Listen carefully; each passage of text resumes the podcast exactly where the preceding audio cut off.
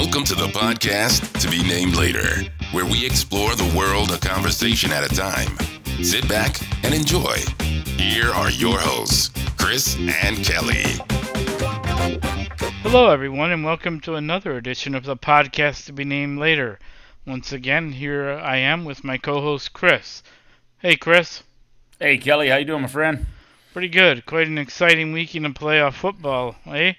Yeah, we're hitting the – I mean, this is it, man. I mean, the last week is uh, widely considered um, by by a bunch to be uh, the, the actual pinnacle of uh, of what the season has to offer as far as, um, you know, being four games and, and the you know, the, the final eight teams. and uh, But, yeah, I mean, you know, good games last week.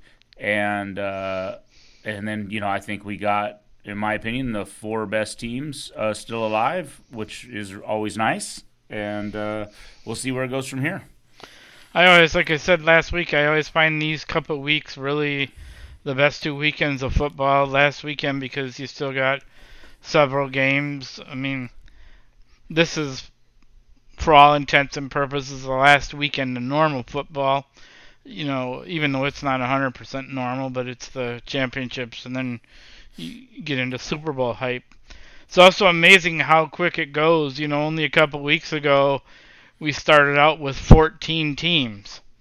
And, you know, everybody had their darling stories, you know, of fourteen teams making the playoffs and lots of excitement and all of that. And, you know, we had playoff card weekend, and several of those were kicked out of the tournament, six of them. Uh, you know, and then we had our eight teams and all the stories and the hot teams, and this weekend four more were kicked out. Yeah, so, uh, you know, like kind of like what you said, man. I mean, there's a lot of unknowns heading in, right? And uh, a lot of good stories, and I mean, still good stories, but, um, you know, the, the, the cream really rose to the top in this one, and I think uh, – you know, while there were some cool stories and you, and like a lot of uh, you never knows, you know, um, the the favorites and the better teams ended up prevailing. Um, not necessarily the uh, all the bet, uh, odds favorites, but um, you know, teams like the Bengals. I'm kind of referring to the Bengals-Bills game. You know, the the Bengals and the Bills were pretty evenly matched teams, and no surprise that the Bengals won. Um, I wouldn't have been surprised if the Bills won. I'm actually surprised at the performance they put on. Um, looked a little uninspired to me, um, where the Bengals showed up ready, the Bills not so much. But well, we can dive into those. Yeah, so and then I'll just say this, right? So even though we have four right now, you know, come Sunday night we'll have two, and so two more of those stories will come to an end. And uh, come Super Bowl, you know, only one uh, one story will kind of be remembered. So, let's have at it. Let's talk about this past weekend's games. Why don't you kick us off, Chris, and pull them up, and we'll walk through them. All right, I'll let you start us off, Kelly. We got uh, Jaguars played at the Chiefs. Uh, what, give, give me your thoughts on that one. Yeah, so this is probably one of the more interesting games, and not because of what happened in the score, but what happened to Patrick Mahomes. I mean, we were talking last week, you know, about uh, how elite he is, and he does so many things that you uh, almost forget how good they are. But uh, what we don't know, uh, we're recording this on Tuesday evening, uh, is what's the status of his ankle going to be? Because you certainly saw when he cannot move around, uh, he, the team is in, uh, very different. Yes, they still scored and they still won, but it is not the same Kansas City Chiefs. Yeah, so uh, I've I've had this conversation, um, and I feel bad, man. I you know I want to give a I'm sorry to Patrick Mahomes. You know, I, all last podcast I was talking about you know the Jaguars' easiest pa- pass to vi- path to victory was for Mahomes to get hurt, and at one point I even said like, hey man, I'm not trying to manifest this or anything. You know what I mean? I'm just saying that's like the one path that they have. Um, and, uh, you know, as I, I was saying that, I'm like, man, I'm not trying to put that out in the, in the universe or anything. Uh, and, um, yeah, so with regards to Mahomes' mobility, you know, I, I firmly believe that is the the one aspect that makes the Chiefs' offense unstoppable, right? So they uh, have, have the best offense in the league, um, but the Andy Reid is an excellent coach. You know, X's and O's and scheme. Um, he's a he's a great motivationer, uh, motivator of men. Um, on and on. Patrick Mahomes is a great thrower of the football, and he has uh, adequate weapons. Uh, I wouldn't call what he has at the skill positions uh, elite, but um, they're adequate. You know, Kelsey's definitely elite, but that's that's one dude.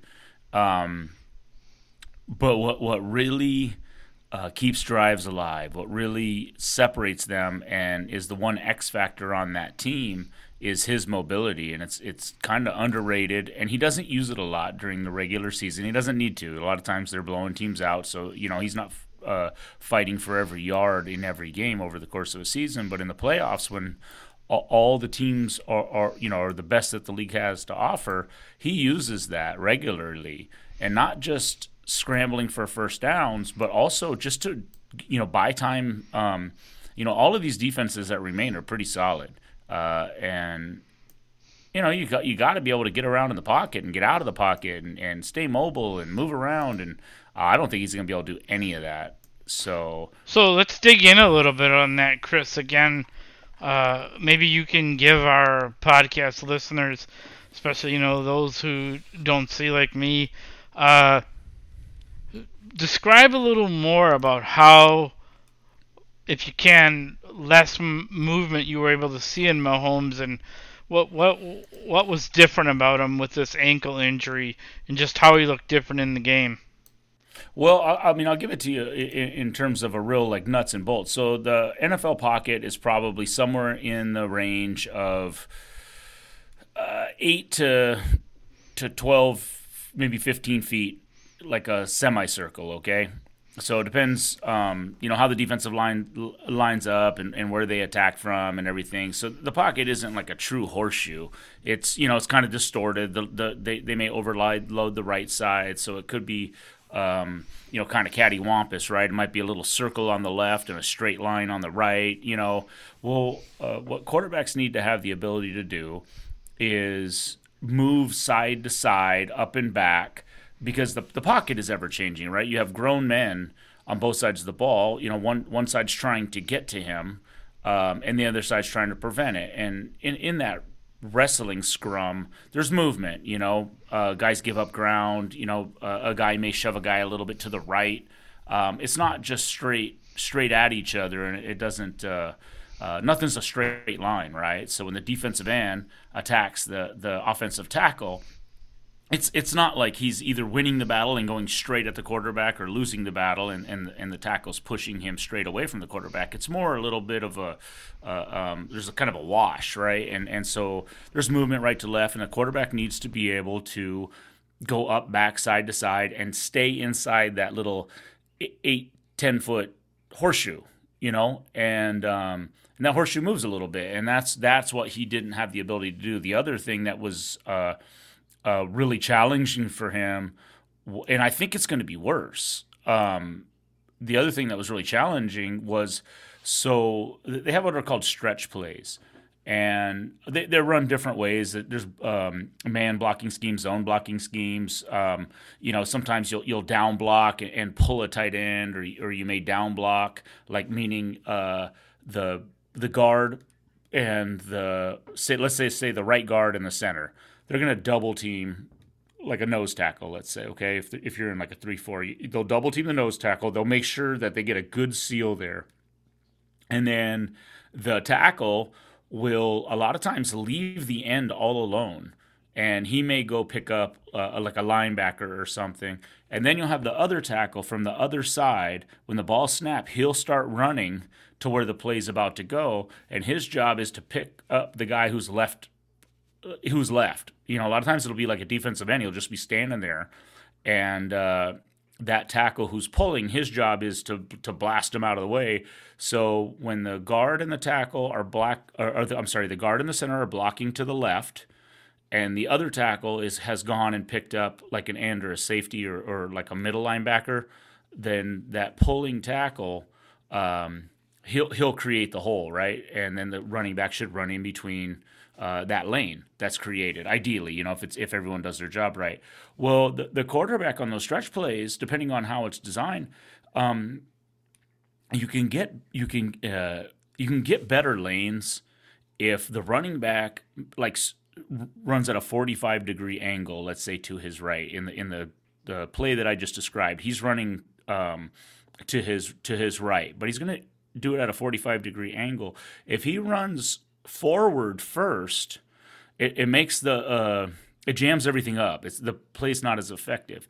Well, the problem is the the Patrick Mahomes snaps the ball behind the center, and then that forty-five degree angle that that running back's taken, Mahomes has to has to you know run the hypotenuse of it or whatever, if you if you want to call it, you know what I mean? Uh, he has to run one of the sides, and he can't do that. He can't get there fast enough. And this play's all timing, and so uh, because at least in the game, that was a real problem. He couldn't get there. He was he was literally hopping on one leg a couple of times, where you know you take the snap and then he'd hop on one foot.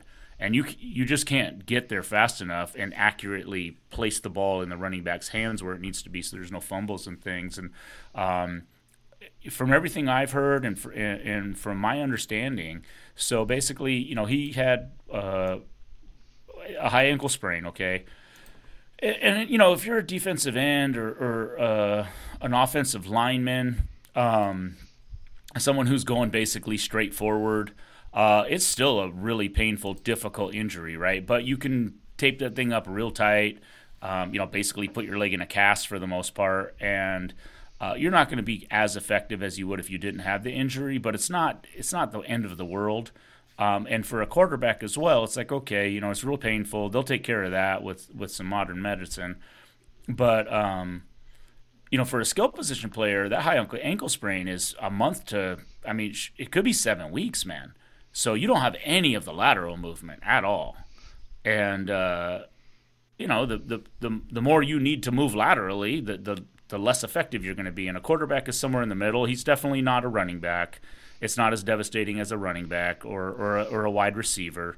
But, you know, he needs to move side to side. And uh, he's not going to be able to do that at all. And so when he got hurt on on um, – Saturday in that game with Jacksonville, he was able to continue through that game, um, and, and all the the medical um, professionals that I've listened to have said, yeah, and even the the ex players who have had that injury, they say, yeah, I mean, you can finish the game. That's that's you know, it hurts, but it's not the end of the world. What what kills you is the next day. You can't walk the next day. Sure, and, and that's what worries me about his ability. I mean, emotion, adrenaline to get through that game, right, is one mm-hmm. thing. But now, depending on the nature of that injury, uh, you know, I think most of us have twisted or sprained an ankle in some fashion. Not, you know, and you know, you go to sleep and that next day, boy, that first step, uh, it is intense pain, and that doesn't heal overnight. And so, uh, and he won't have that same adrenaline flowing. I know it's a playoff game. You know, I guess we'll have to wait and see, but that. So, to me, on that game, all bets are off once that happened. I mean, they still won. I expected them to win, but uh, I'm more, and we'll get into that when we talk about these upcoming games, but I think on that first game, it's more, like I said, about what happened to Mahomes than anything else I can take away from the game itself. I mean, I said Jacksonville's an up-and-coming team. I think they're still an up-and-coming team. But I also think that we saw this was the game that was too big for them. They played at times well, at other times not so well. And I think that, you know, we just saw that they've got to climb that next mountain still. I, I couldn't agree with you more. I think that's exactly it. And you and I talked about this. I think this, you know, this is just a uh, a team who's been here. Um, consistently, they've been at the top of the mountain. Um, they've had all of these experiences. They've gotten everything fine-tuned uh, as far as their team is concerned, their organization is concerned. They, the Kansas City Chiefs are, are built for these games, and they're ready for them. They expect to be here, and they expect to play well in them because they have in the past. Whereas the Jacksonville Jaguars, this is all like n- new territory for them, and Uh, I think you saw it. I think the Ch- the Chiefs are just a better team. And, um, you know, credit to Jacksonville, though, man. I mean, you know, they, they gave it all they had.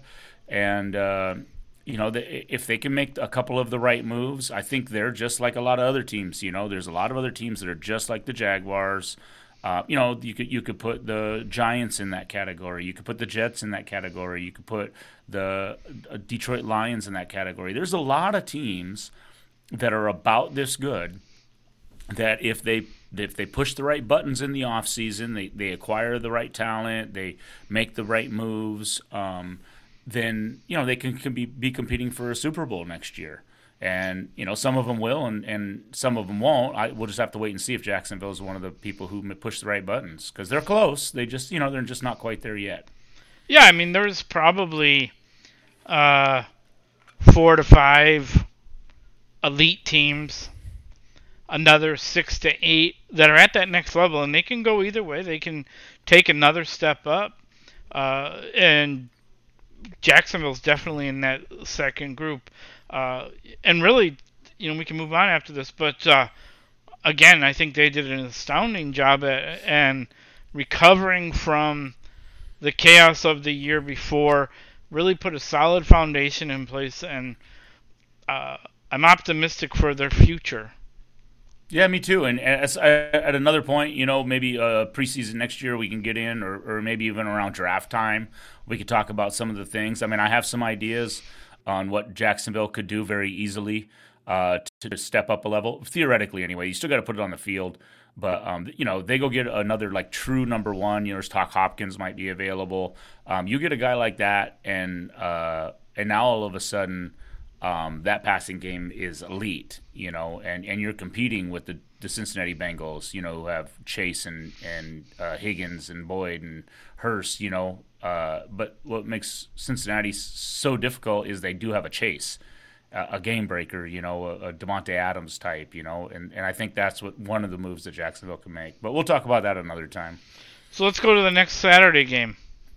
Okay, so Saturday was the Giants and the Eagles in the divisional uh, game. This was the least compelling of all the games right from go. Um, well, I, and here, here is one where I'll say I was just plain wrong. Um, Not that about the outcome, but I'll say this. Philadelphia answered a question that I wasn't sure about. Uh, last week I said I didn't know uh, with that m- kind of month off of their high performance what they'd be able to do here. Uh, I think they answered that question resoundingly.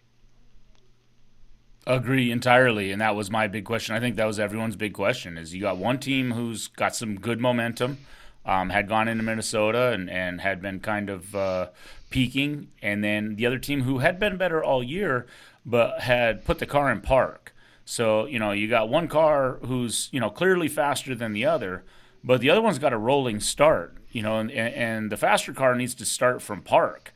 You know, are they going to be able to get up and running? Now, I know you got the faster car, but are you going to win the race given the fact that this other car's are already, ha- you know, already in second gear when the race started? And Um, yeah, Eagles just let us know, like, yeah, no, we're we're plenty fast, bud. So they came out and just, just whooped their tails right from go. You know, the question was, is Hurts healthy? Uh, is Lane Johnson healthy? And as a team as a whole, are, are they uh, up and ready and, and back to um, being who they've been all year? And, and right from go, they just said, yep, we're good. And they, yeah, I mean, they gave it to New York every way uh, possible.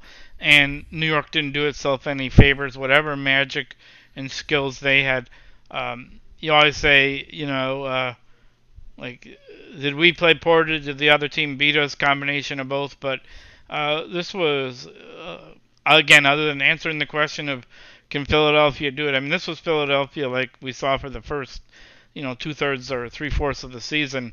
And uh, this was more like the Giants of, I won't say, you know, we don't know at all, but they they reverted back a little bit. So uh, enough on that game. I think uh, really going to be curious for your take on Philadelphia versus San Francisco when we get to the uh, next week's games. Yeah, I'm curious on yours as well. So, all right, well, enough said about that game. Let's get into the Bengals and Bills. Um, that was the first game on Sunday. Uh, Bengals walk away with a twenty-seven ten win. And it, it, you know, you, you hear it say like, uh, you know, th- this is one where um, like the Jacksonville and Chiefs game, the twenty to twenty-seven, it kind of told the story. Like, yeah, man, it was a good game. Like, you know, but the Chiefs are always a step ahead, you know, and, and it was like, yeah, Jaguars are trying, but yeah, it's just the game was, you know, never really in doubt, but but they were close. And the twenty to twenty-seven really kind of told the story of the game. And the Bengals twenty-seven, Bills ten really didn't tell the story of the game. The Bengals went in there and just whooped their tails every which way. And, uh, well, from you know, the opening kickoff, uh, basically the Bengals, Chris, picked up where they left off at the game that got um, stopped. Yeah, and I you're think, exactly right. I think had that game continued, and again, more power to uh, Damar, uh, all signs are that recovery is going well, but had that game continued, I really think this is the game we would have seen. Yeah, and I can't say uh, enough how impressed I am with the Bengals as a whole, you know, and I think they're really riding that uh, disrespect card, and, and and rightfully so. You know, they just don't get talked about or haven't been talked about. Now they are. Now they're getting talked about in the same in the same manner. But it's always been Chiefs and Bills, and then, well, maybe the Bengals are pretty good too. And all throughout the season, it's always been, you know, Bills, Chiefs, and, well, and, and yeah, the Bengals, yeah, you never know. And, and I think they've clearly stated at this point, like, dude, I, how, why are we not the, the most feared in, in, in the A F C? I mean, we beat Kansas City three times in a row. Um, we went to the Super Bowl last year. Like, how come we're like the, you know, the little baby brother, and and, and when, when we keep beating everyone? They're definitely executing at a high level. And the thing I like, um, and sometimes this can happen, Um, so we've talked repeatedly about um, kind of one of their challenges had been their offensive line. And then they built a line or did a lot of work, had a line playing well together, uh, you know, for a big part of the season, and then basically had a bunch of injuries. But I think that what can happen is once a group, obviously not as well as if it never happened, but once a group starts performing at a new level of precision, I think that there's just something about that level of perfection that we were seeing from their lines, that uh, the offensive line, that when new players step in to replace somebody, even if it's more than one, sometimes that causes those new people to rise up more than they would have. And I think that's what we're seeing with their line right now. Yeah, and I think, um, you know, all the components, you know, let, let's say a football team was a car, you know, and, you know, it wasn't, wasn't running good, wasn't idling well, or, or you were having a problem with, let's say the line was the transmission or, or whatever, right? And you're working on that. But in the meantime, you're making sure that the air pressure's right in all the tires. You're making sure that, you know, all the other components that go into it. And what they had to do was make some adjustments. Um, Burrow gets that ball out of his hand really quick, and I think that was a result. I mean, he's a naturally quick-release guy anyway, uh, and kind of always has been, but I think they kind of tailored, tailored the offense to more of like, hey, man, let's get this ball out of his hand. He's getting he's getting destroyed out here. You know, the first month of the season, actually dating back to last year, it's like, dude, we got we we cannot get our franchise guy sacked seven times a game, every game for a season. And so, you know, the, the offense kind of made some alterations. Meanwhile, the, the line's still getting better and improving, and, and um, they're still working on their craft, you know, a little bit each week. And now you, I think you're spot on. I think that the team as a whole can absorb, you know, the, the obviously they wouldn't like to lose anyone, but they'd want to have their starters, but the team as a whole can absorb um, like the loss of a player or two a little bit better now. So, you know, and again, I'd say the Bills, and who knows, I mean, they, they, they expended a lot of energy outside of the football arena. Uh, I just think they, they've lost the emotional part, and I'll always tell you, you know, Uh, a big part of sports is emotion. I think they lost a little. Uh, not saying they can't get it back next year, but they were just not inspired in that game at the level I would have, or I'll say I think they needed to be to make it more competitive. Yeah, and uh, you know, while we're on this game, man, I just want to just how impressed I, I want to say how impressed I am with Joe Burrow, and just the dude. I mean, Joe Cool is just the perfect moniker for him, because he that dude is uh just nothing bothers that guy, man. And he walks with like the the just the finest line between being cocky, arrogant, you know, unlikable, and um, and and then just being confident and, and, and believing in himself and his team and everything. And he just stays like a, a just a hair under the line, and it makes him incredibly likable. And just like, it's just hard not to respect the guy, man. His belief in himself, his belief in his team. It's just you can just you can see it. It's it's it's like almost tangible, man. And uh, um, yeah, I like just, the guy. I like his I like his personality. Um, I think that he he doesn't come off as cocky. He comes off as confident, uh, but you know, not brash. And he and he speaks with respect to the competition. Yeah. And the other people. Um, And I, I love that, man. Hey, if you can I go into too. the arena and you know what you can do and you do it well, uh, but you don't, you your success doesn't come at the belittling belittling of the opponent or at being brash and just playing a jerk. Uh, you know, seems like a good dude. I think uh, I think people respond to that. I think that's. I mean, it just goes to show, man, when you find the right guy, what what it does for a franchise. Uh, I mean, just talk almost overnight. They drafted the dude, and the Bengals are, you know, they're a game away from going back to a Super Bowl again, you know? And, um, you know, basically one dude did that. I mean, you know, obviously there's a lot of guys in the football field and everything, but, man, you, that that everything changed when they drafted Joe Burrow. And I just, yeah, I just love the dude, man. And, and, and you could see it in his face when, um, you know, Bills were at Cincinnati and Damar Hamlin went down, and you could see the level of concern. You could you could just see it in his face. He was kind of consoling Josh Allen, him, and, and uh, you could see, dude, the guy's a genuine dude, man. Um, by all accounts, everything that he's ever said that I've heard, it, it, he seems like a genuine guy. He's just immensely confident. And uh, from what his play on the field has said, he's got every right to be. So, you know, the dude's backed it up every step of the way. So what can you say, man?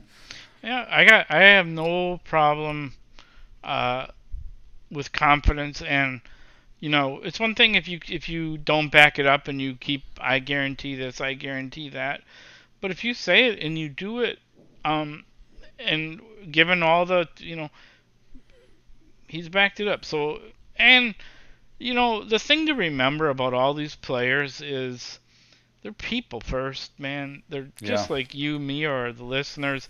Um, they got families, they got parents. I know I've read articles like about his parents and the things they've done to go to his games, and they're just people. And um, yes, eventually, you know, the like anybody who becomes famous, there's more that goes on, and the money's bigger, and the the lights are brighter. But they're still just people. I mean, you know, living life and uh, playing a game that we love. So more power to them all. Uh, yep. Let's jump into San Francisco and Dallas. Okay, here, why don't you lead off, man? What are your takeaways from that uh, game? We're still not putting the brakes on San Francisco, I don't think. Um, yeah, yeah, no, you're right. They're, um, they're in there. I never thought they were going to lose to Dallas. I actually thought they were going to destroy Dallas, which, you know, they didn't do on the scoreboard, but they sure made look, Dak look silly. Yeah, so this is that, you know, again, uh, the stories. Uh, which which uh, Dak Prescott is it? The one uh, of this game or the one from the week before? It's always the, and I know the N F L loves to hype up these stories. I guess we do a little bit too because we're here. Um, you know, a week ago, wow, he was like, he had his best game of his career. Uh, all this other talking he did in a lot of ways, but I'll tell you this: the game he played against San Francisco, uh, you know, would have me having a, just a little concerns about the team overall. Yeah, well, the, uh, you know, San Francisco's a really good defense, so they're going to make anybody struggle. But some of the things that he struggled on specifically weren't a result of San Francisco. I mean, he had opportunities to complete passes, you know, complete this throw. He had one to Gallup that was, you know, uh, should have been a completed pass, man. And, and Dak was throwing behind guys. Dak was uh, errant with throws at times. And no, I understand maybe you get a little flustered, you know what I mean? San Francisco's defense is good. I'm not I'm not saying that that didn't have anything to do with it, but some of them are just strictly Dak, man. That's just a bad throw, man. And so let's let's dive into this bad throw a little bit more. Um, I'm curious again, Chris, um, can you give us a bit of a description at times? I mean, when when when you can tell it's a quarterback having a bad throw, um, how far off can this be? Are we talking a couple feet, a couple yards? Like, whether it was this game or other games, give us some examples of just wildly bad throws you've seen in your N F L watching career. Yeah, I mean, well, it varies all over the place, but um, you know, basically. Uh, A real easy one, Kelly. Okay, so you got you got a, a wide receiver running like a fly route or a nine route. He's just run, he's just sprinting straight down the field, and he blows by his defender. He's got three steps on him, which would translate into about, let's say, three four yards or something, right? And uh, man, you got a you got a whole bunch of room. You know what I mean? You got you got the whole four yards back to the defender to work with. Plus, you got uh, you know another two or three yards in front. So you got a you know a, a pickup size uh, area to land the ball in and be able to complete it. If you miss that throw at the N F L level, that that's a bad throw, man. You have to complete that. You don't, guys don't get that open very often, and so uh, you know we, when you miss something like that, that, that would be a bad throw. Another one is, is and did you see Prescott do that in this game? Uh, yeah, um, the uh, uh, I think it was the Gallup play. Well, he wasn't that he wasn't that far uh, out in front though. That that gap wasn't that big. So no, not the pickup size miss, you know, where where you got like a F one fifty size. Uh, but size enough that it's plainly obvious, like wow, the quarterback just totally missed it. Yeah, more more um more on the uh. So the, another one that's real common is. Uh, so you have guys that are crossing across the field, right? So you snap the ball and and guys will run, you know, seven, eight, ten, fifteen yards, and then they'll hang a, let's say a left, okay? So they started on the right-hand side of the, of the line, uh, of the uh, formation, and then at some point they're going to cut back across the field, and the quarterback needs to hit them. They, uh, dig routes, drag routes, uh, and you sometimes you run them at different levels, you know, seven yards, fifteen yards, twenty yards, whatever, man. But if the guy is open and, and there's nobody in front of him, if you hit him – Uh, either in the numbers or out in front of them. And mind you, these wide receivers have extra gears. You know, they can put it in third or fourth or fifth or whatever. You know, they they can get they can get going. If you lead them a little bit, most good wide receivers can catch up. They're not running at one hundred percent capacity. They're running at eighty, you know, or maybe ninety. So they they can uh, take a couple steps and move quicker forward if they need to at, at some point, and they can slow down a little bit to put the ball into a better position. And those are the kind of things where it was just like regularly, you know, passes to Lamb that were just like kind of behind him, and it's like, ah, now I got to twerk my body or, or tweak my body. I didn't, I never saw anyone twerking on the football field this past weekend, but I, I got to tweak my body. I got to spin around. I got to catch the ball, which slows me down significantly. Meanwhile, the defender and, and now additional defenders, because now the ball's been released, so everyone knows where it's going now. And so now other guys are coming, plus the guy who was guarding me to get, begin with is like, okay, the ball's coming here for sure. Well, now my receiver had to slow down. That gives time for everyone else to catch up, and it just it doesn't give you, you know, like uh, maximum yardage that you can get, whereas if that ball had been thrown out in front. And that was stuff that he did on, on a pretty regular basis. And and these now sometimes you, you'll Aaron Rodgers made like uh, extended Devontae Adams' career, and a lot of other guys too, because you know uh, so a guy's running that same route like I just described, Kelly. Okay, he started on the right hand side of the formation, ran seven yards, and now he's running across the field. And the quarterback's job is to hit him in stride as best as possible.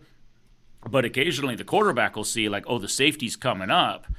And uh, I don't want to run my guy right into a collision. So I will purposely throw the ball behind him a little bit, or I'll, I'll throw it in a manner that makes him slow down so that he doesn't get decapitated by a guy that he can't see right now, but I can. And so sometimes guys do that on purpose. And that's that's different, though. That's not a bad sure. throw. That's like protecting your guy. And, and good quarterbacks will do that all the time. Um This these aren't what I'm talking about. I'm talking about when there is no one in front of him. If he catches it, he gets to run for a mile. And instead, you threw it behind him, and he had to, like, you know, stop and fall down to catch the ball. And that's and now, you know, the, the, the play's dead at that point. Speaking of I don't know, st- man. I don't know where they go from here, Kelly, because uh, they can build a, a championship-caliber team with Dak as a quarterback. I do believe that. Dak is an above-average quarterback. And uh, I, I think he's, you know, twelve, thirteen, fourteen, fifteen, something like that out of all quarterbacks in the league. He, he's better than average. He's he's good, but he's not great. So um, no, I put fine. him. I put him in the top fifteen. He, but again, he won't necessarily. So there's some quarterbacks who'll go out and win you games. Uh, there's some that won't lose them. Uh, I put him somewhere in the middle of that. Uh, he's he's not the take it over, but he's more than just a a game manager. Um, speaking of uh, Dallas, though, and what they do, uh, are they going to be uh, going to see some new kickers in Dallas training camp? was that was that the most dramatic twenty-five yard field goal attempt in N F L history? I mean, dude, after getting the P A T blocked on the op- uh, on their first touchdown. And by all accounts, man, everyone pretty much said it. You know, it sure looked like that thing wasn't going to make it anyway. It almost would have been better if they didn't block it, because then he would have just straight missed it, which I think would have really that would have just ended the kicking game entirely at that point. But um, anyway, it was blocked. So now you got after what happened last week or week before last, you just got to be like, oh my God, what is going on, right? And uh, so when he lines up for what was a, I think a twenty-five yard attempt, it's like everyone's holding their breath, like wondering what's going to happen. Like when was the last time you were like, I don't know about this one on a twenty-five yard field goal? Those things are ninety-nine percenters. And uh, I think most of us felt like it was like sixty forty the wrong way. Yeah, it's gotta. There's got to be different things about being an N F L head coach that uh, uh, keep you up at night, or you know. give you a scare right in the game. And uh, when he had that field goal blocked, and yes, uh, by all accounts, it was going to be no good anyway.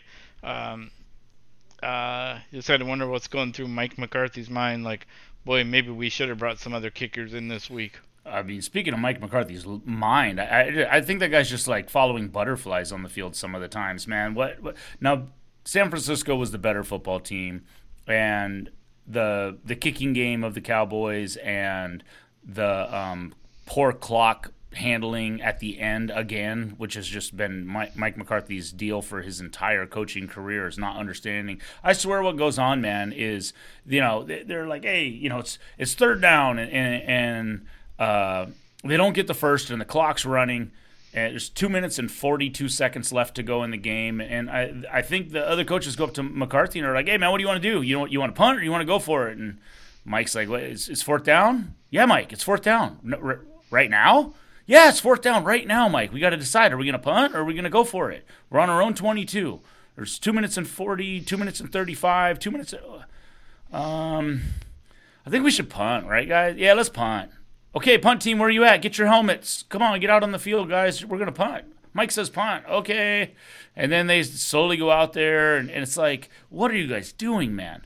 You know, you, you need to already have that punt team, everybody else back, all the defensive guys back, everyone, punt team lined up right here next to me. If we don't get this first down, I want you guys to sprint onto that field and snap that ball as quick as you can and punt it away so we can get as many plays in before the two-minute warning as possible.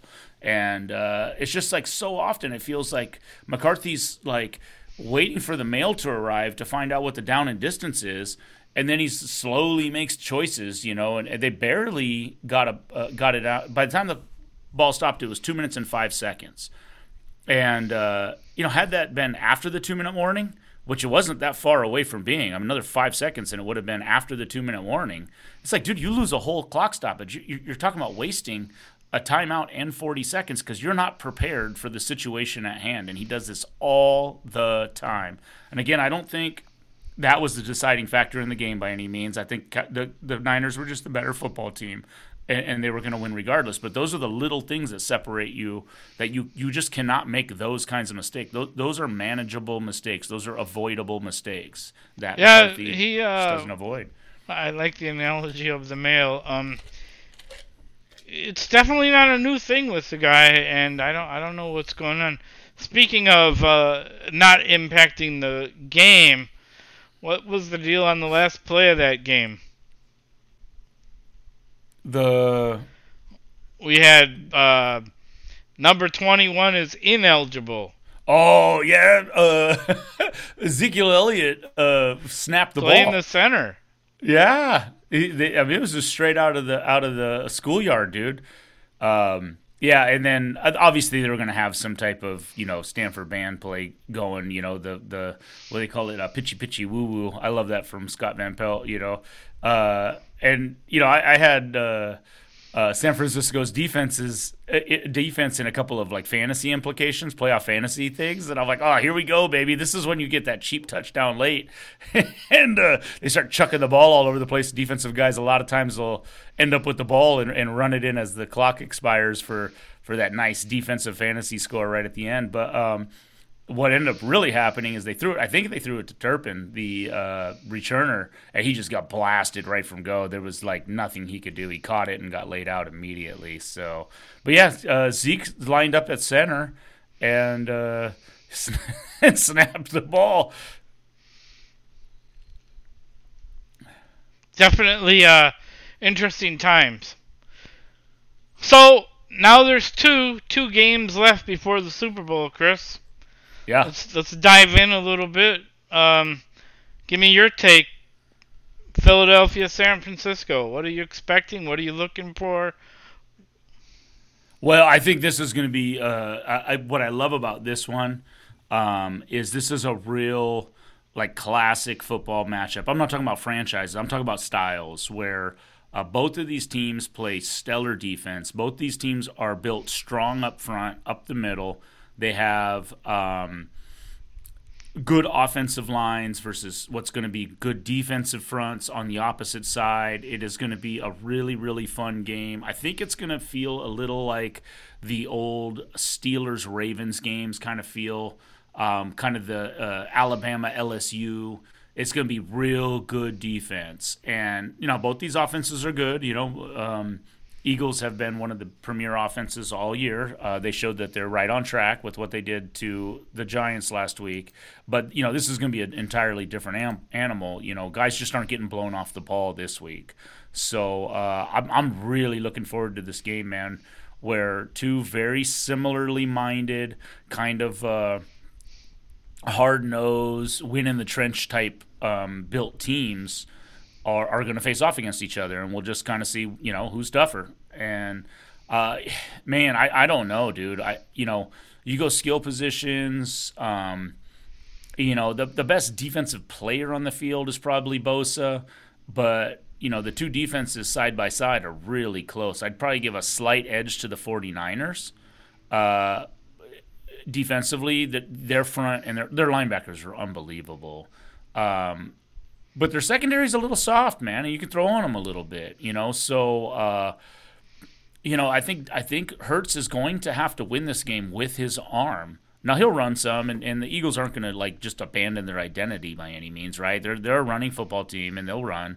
But I think to win it, I think he's going to have to have success throwing it, and we'll just, you know, we'll have to see if he could do that. And then on the other side of the ball, I would say the same thing, you know. I think, well, man. Uh, uh, Uh, Eli Mitchell and, and McCaffrey are both a little banged up, but uh, running the ball against the Eagles is also going to be a challenge. So, you know, you got Hurts, the third-year starter, who, you know, has really made huge strides and got himself in the M V P um, conversation with his play this year, and, and, you know, looks like he's really turned a corner and is an elite, or at least playing at an elite level anyway.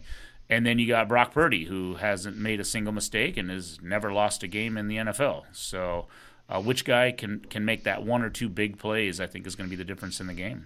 There's one other guy I think that, that's worth mentioning here, and that's George Kittle. Um, he had a big impact, I feel, in last Sunday's game, uh, and he's really a dynamic tight end. I love to describe of uh, one of the announcers. It's like, you know, George Kittle, you know, he decides, oh, I'll knock a few guys down as the tight end, then I'll go out and catch a pass and run a few yards. Oh, I mean, I don't know anyone who doesn't love George Kittle, at least the way he plays the football. I mean, he just loves being out there. Um, you know, he puts his body at risk all the time, but that's kind of what you love about the guy. And that's that's what for me personally, I love about the, the 49ers organization. You know, this is who they are. And, you know, they talk about uh, having an, ide- an identity and um, having a team, having an identity, having an organization, having an identity. And, you know, I guarantee you when these guys uh, are in the film room, man, they – They focus on their blocking. These guys take pride in their blocking, and they're expected to block. You know, a guy like Brandon Ayuk on almost any other team in the league would not be expected to to have the duties that he has being a 49er wide receiver. And, I mean, he has to take on linebackers, man. He has to crack back against huge men, and he's expected to, to you know, he's not expected to blow people up, but you got to get in his way, dude. I need you to seal here. So McCaffrey can run by, and it's your job to get in there and hit that two hundred forty-five pound middle linebacker, at least hit him enough to where he can't tackle McCaffrey. And you can just see uh, George Kittle is the epitome of this. He loves it, man. I mean, you can just see it. He, I think he likes blocking better than he likes catching balls. I really do, man. He just gets up so pumped up when he has a good block. And uh, he's just a, he's just a fun to watch, man. He's a joy to watch, dude. And and you couldn't ask for a better football player to be on your team, I think, than George Kittle. All right, it's decision time, Chris. Who are you taking? Yeah, I mean, if I'm picking with my head, I think I think it's the Eagles, dude. Um, you know, I, I kind of been on the uh, the forty. I mean, I like them both, man. I mean, you know, this is a really tough game, Kelly. I do think it's going to be low scoring. Now, I know both these offenses can score. Shanahan's a brilliant offensive mind. I mean, both of these teams put up points. But I don't think either of these teams have seen a defense like they're about to see. So, and, and I do think they'll play it kind of coast to the vest. I think both coaches believe in their defenses.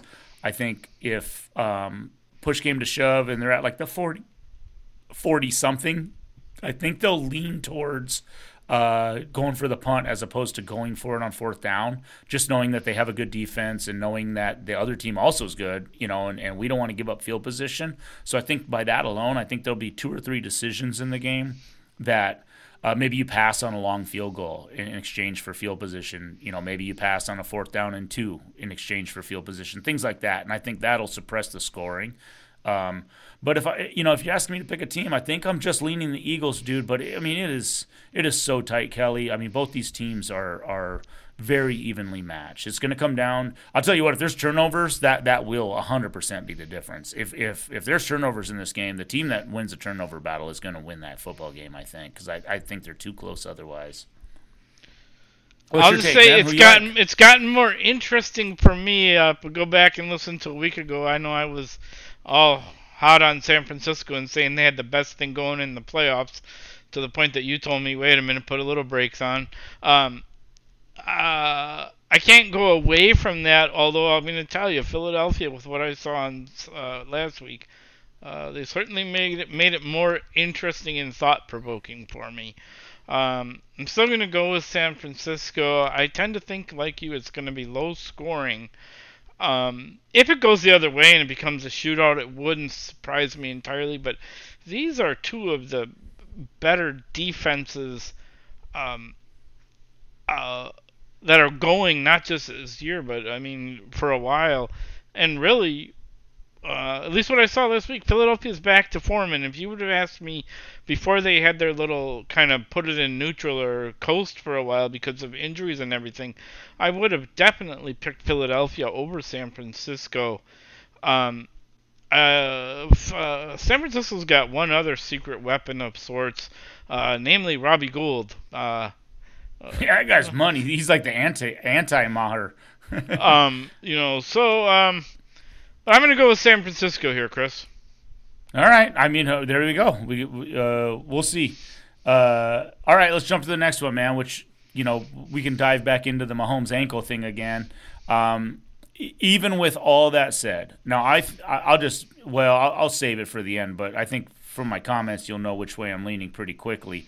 Um, I do believe Mahomes' mobility or lack thereof is, is devastating to the Chiefs. I, I, I just think it's probably – in the playoffs, okay, in the regular season, Mahomes isn't isn't taking off and running very much. But in the playoffs, when everything's on the line, that guy's probably good for four to six first downs by himself. He's going to run for, let's say, five first downs in the game.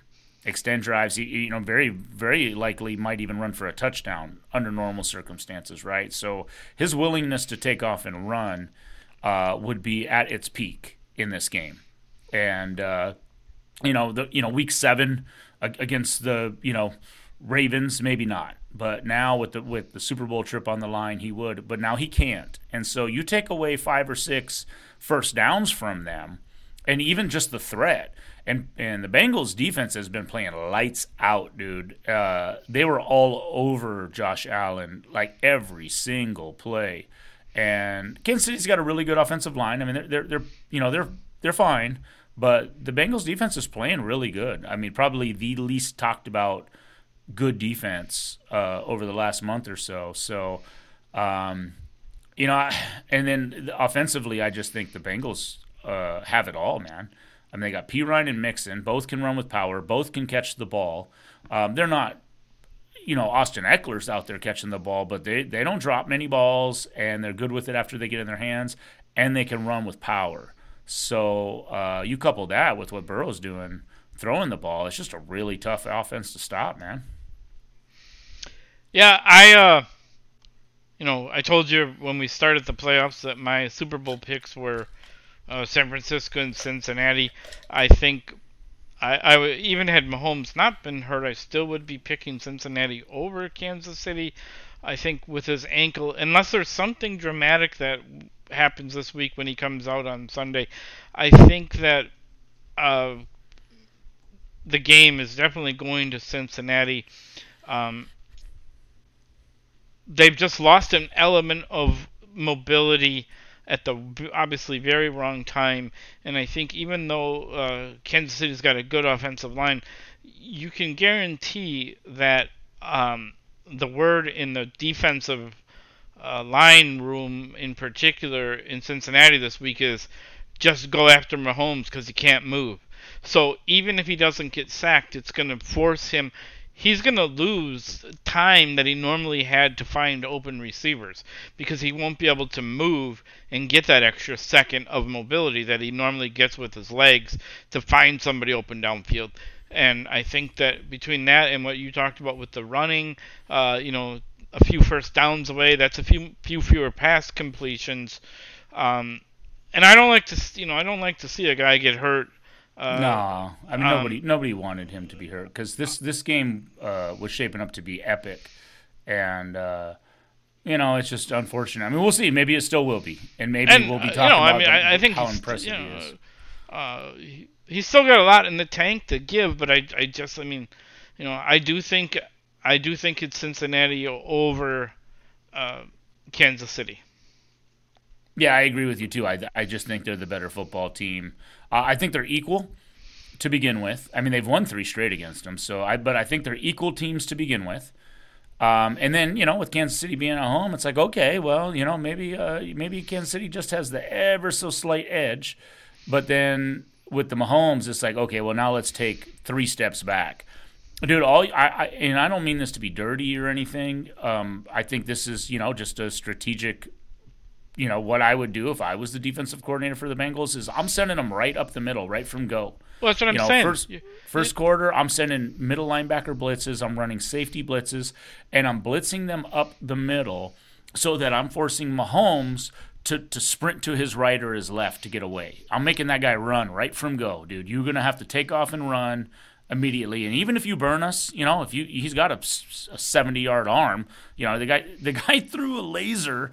Uh, my friend's kid A J was talking uh, to him, and I was talking to my buddy Ed, uh, uh, who you've heard me mention, and he said A J was just like, how is that even possible? Mahomes threw a pass uh, where he wasn't even on the ground. You know what I mean? He jumped up in the air and then just rifled a laser twenty yards, you know, while he's floating in the air. And it's like not a lot of guys have an arm that can that can throw a laser for, for twenty yards with a football without, without even having their feet on the ground. I mean, that's just that's incredible. And so Mahomes does have that kind of skill. But I think from the Bengals standpoint, I think you, you live with that, you know. So if Mahomes can burn us, you know, on, on a fly pattern and, and uh, you know, get us for a touchdown early or something, so be it, or a big play or something, we'll live with that. But let's make them run. For for the at least for the first quarter, we're sending blitzes right up the gut, and we're going to make him just run. Just you just got to run side to side for a while, you know, for, for fifteen minutes of the game, and then we'll see how that ankle's holding up come come second quarter and second half. I think if they don't do that early on, then I, I you know, I think that would be foolish, because you're going to find out what, where that ankle is pretty quick. And like I said, uh, all medical signs, at least from what I've read and heard so far, would say that that mobility's gone. So now, if he if he can't move again, you're going to force him to do one of two things. Well, really one of three things ultimately, but I think one is not going to be possible. One, run right to left a little, get that mobility. Maybe he'll do it, but I think we're going to find out very early on whether that's possible or not. Two, take a sack. Like, you know, obviously you don't want that. Or three, throw the ball earlier than normal normally would. So, you know, that means that the guys are uh, able to get less open. They're less downfield. And I think if I'm the defensive coordinator, I mean, it's tackle football, man. Um, and everybody that's on the field knows, I mean, this is the reality. Um, I, I'm bringing guys uh, as quickly as I can straight up towards him. And because he has got to show me that he can s- still be elusive, or what he's going to do now that he's not, more so than me worrying about, oh, he's so elusive, I can't afford to keep as many people uh, back playing the defense because he's going to throw, right? I, I'm going to test him more yeah. than he's going to test me early on. Yeah, and the one thing I will say that, um, you know, gi- gives me hope for this game being competitive that, Um, you know, would cause me to kind of pump my brakes on, on being, you know, all Bengals all the time on this one is Andy Reid. They know this going in. And, you know, this isn't uh, new information. Um, so Andy Reid is about a, as brilliant uh, uh, offensive mind as, there, as the league has ever had. And I think knowing he knows Mahomes, he, he understands the limitations that are available. So I think if you present Andy Reid with, okay, here's what you got, here's the tools you have to work with, Andy. Okay, so you have, you know, an all-world uh, tight end still. He's perfectly fine. You can use him. You got a running game. Pacheco has um, shown himself to be very effective running the football. Uh, McKinnon can catch the ball out of the backfield. You have everything else at your disposal that you've had every year, but your your quarterback is not going to be able to move. He's going to be a statue back there. You know, maybe a little bit. He can move a little bit, man, but he ain't doing a lot. And so I think if you present all this to Andy and then you give him eight days and say, okay, here's here's what you here's the tools you have at your disposal, Mister Reid. Um, here's your limitations. Here's the things that you can't do um, for, for for these, you know, because of things that have happened. But uh, here's all the things you can. I think Andy Reid will come in with an excellent plan. I think he'll have uh, you know, contingencies in place.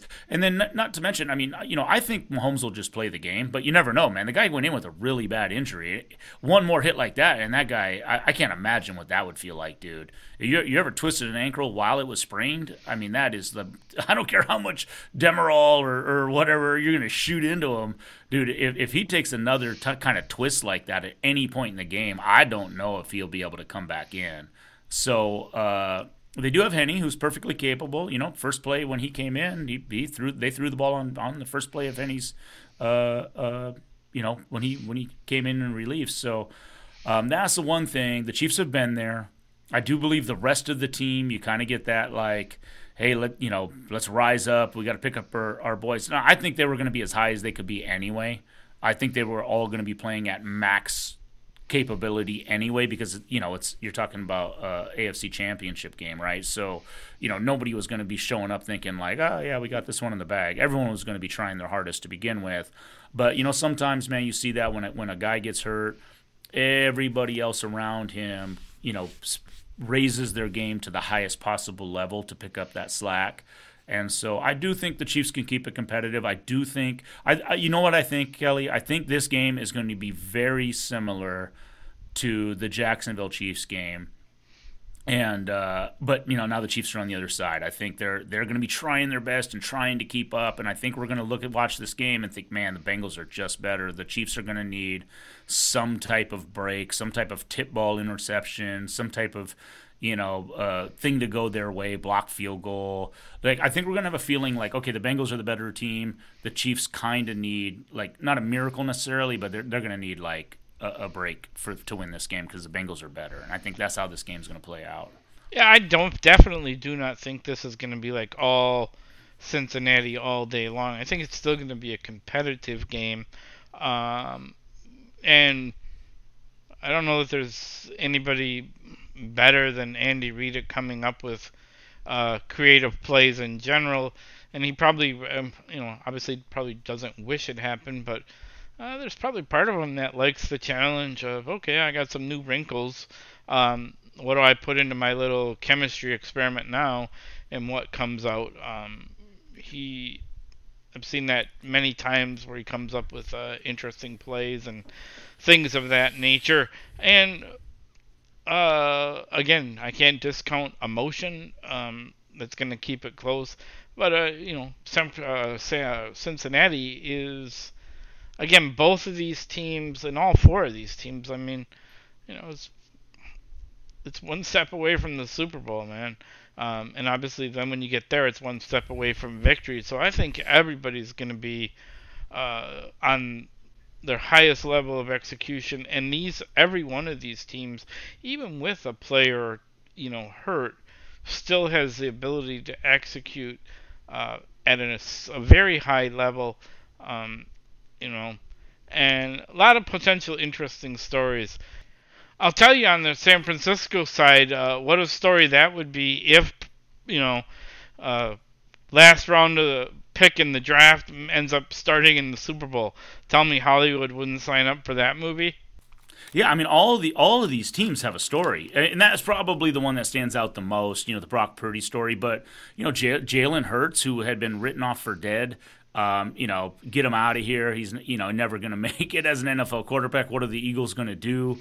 Uh, the um, Mahomes ankle. I mean, obviously the Chiefs have been great, but you know, with Mahomes being hurt, if they were to able to get there, that's a crazy story. Um, the Bengals getting back, you know, back to back years. Uh, and I mean, I, I just know I looked at the lines for the Super Bowl, basically the future odds for these, and I can never remember a time where the odds were tighter than they are. Basically, Vegas is saying, yep, all four of these teams are equal to each other. A, a slight edge to Philly um, and a slight edge to the Bengals at this point after the Mahomes, um, you know, ankle thing. But even still, you're talking like plus three hundred, plus two eighty, plus two sixty. These these teams are all like straight across the board. Vegas is saying like, yeah, I don't, we don't know who's going to win this thing. It could be any one of the four of them.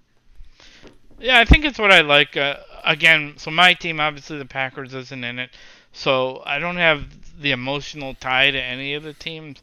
But they all they all have compelling stories, I think, that make it interesting as a fan. Uh, no real villain for me here, if you will. Um, looking forward to these games, and then whoever does get into the Super Bowl, I can uh, find them all good.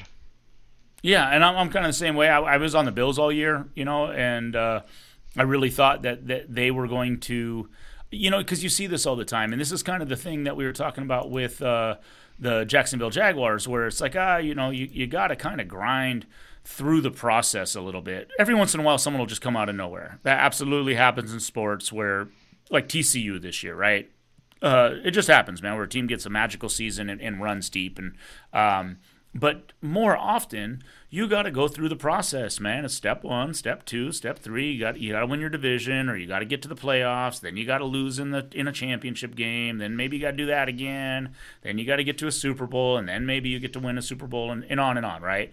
And I just feel like the Bills had paid all their dues. They checked all the boxes except for winning a Super Bowl, and I was kind of on them. But but um, the way the Bengals handled the um, Damar Hamlin situation, the way that franchise responded the right way and, and saved that man's life and, and um, kind of took it in the shorts, man. I mean, they, they, they got the shortest end of the stick on that deal. You know, they, by all rights, they're like, hey, man, you know, Why, why don't we get to play the Chiefs on a neutral field? Hey, why did we have to go to Buffalo to play? You know what I mean? Like, man, feels like we got kind of got jobbed in this. You're talking about if we lose the Ravens, we got to flip a coin, even though we got the better record. Like, boy, you guys really didn't, like, do the Bengals any favors. And so, um, you know, I, I just uh, – I'm, I'm on them from this point. I, I just feel like I, I love Joe Burrow. I just love the way he carries himself.